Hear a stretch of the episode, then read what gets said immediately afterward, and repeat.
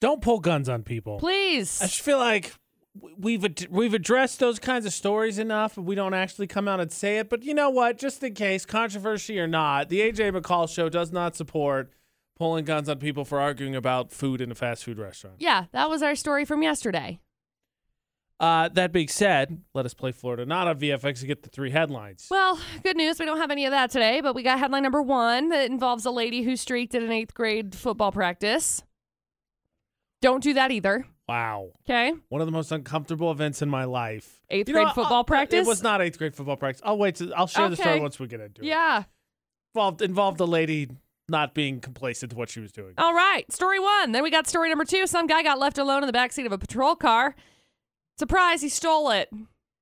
How? Well, he the cops caught up with him and he said, Yeah, I just wanted to go home. Well, I would too. I mean, how long did he get left in there? That's the Uh, question. He was probably there for like ten minutes. Okay, Come well, on, then let's be never- you- honest. You need to calm We'll down. be reasonable yeah, about he it. needs to calm down. It's it's Florida or not. That's how it goes. And Yeah. then we've got story number three. Couple got arrested for assaulting each other with sketty. What?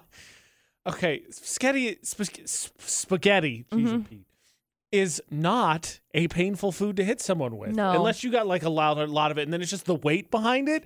But it's noodles. Mm-hmm. It, it. Yep, I had it last night for dinner.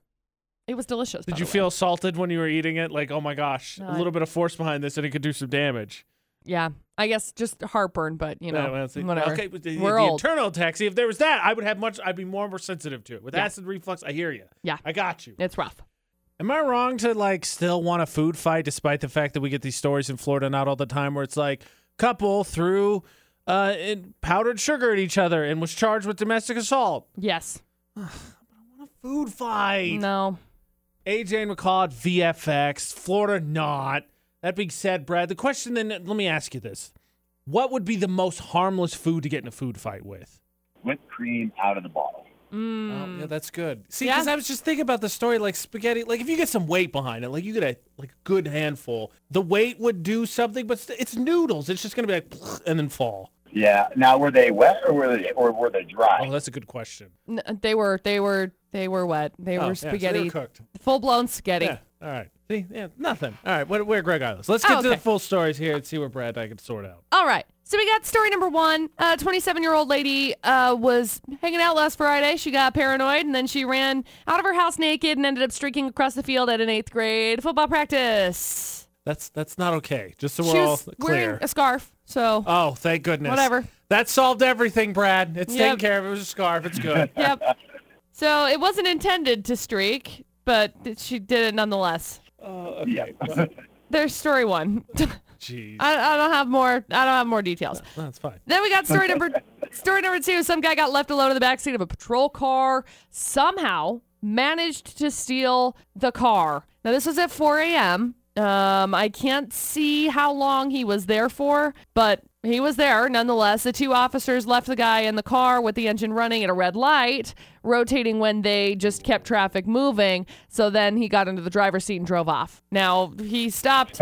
he stopped not too far away. He got stopped by another police car, and nobody was injured. But he quoted. He was quoted by saying, "I just want to go home, man." I mean, I would too, but I'm just going to err on the side of what McCall said that it was 10, 15, 20 minutes max. Yeah. Not even worth it. He's Yeah. like, you know what? Uh, the only result here, obviously, is uh, to steal the cop car. That's, Yep. that's the only choice I've got. yep. And then we got story number three. Couple got arrested on Friday after they got drunk and started arguing at dinner, as I guess happens. Uh, they both mashed a plate of spaghetti in each other's faces. It was a late dinner, if you'd call it that. It was 1 a.m. So, That that feels like it contributes to how they got there. yes. But I got to be honest, when I hear that story out loud, minus the part where they were arguing, it just sounds like, eh, you know, they're a silly couple and maybe things got a little bit nuts. But they, you know, what really happened? Well, Yeah. now they're both they're both of them are facing charges for domestic battery. S- Stephanie also got arrested for stabbing this guy in the arm earlier this year for That- a drunken fight. That's uh, see, that's unreasonable. so that's unreasonable. uh, Oh yeah. Yeah. There you go.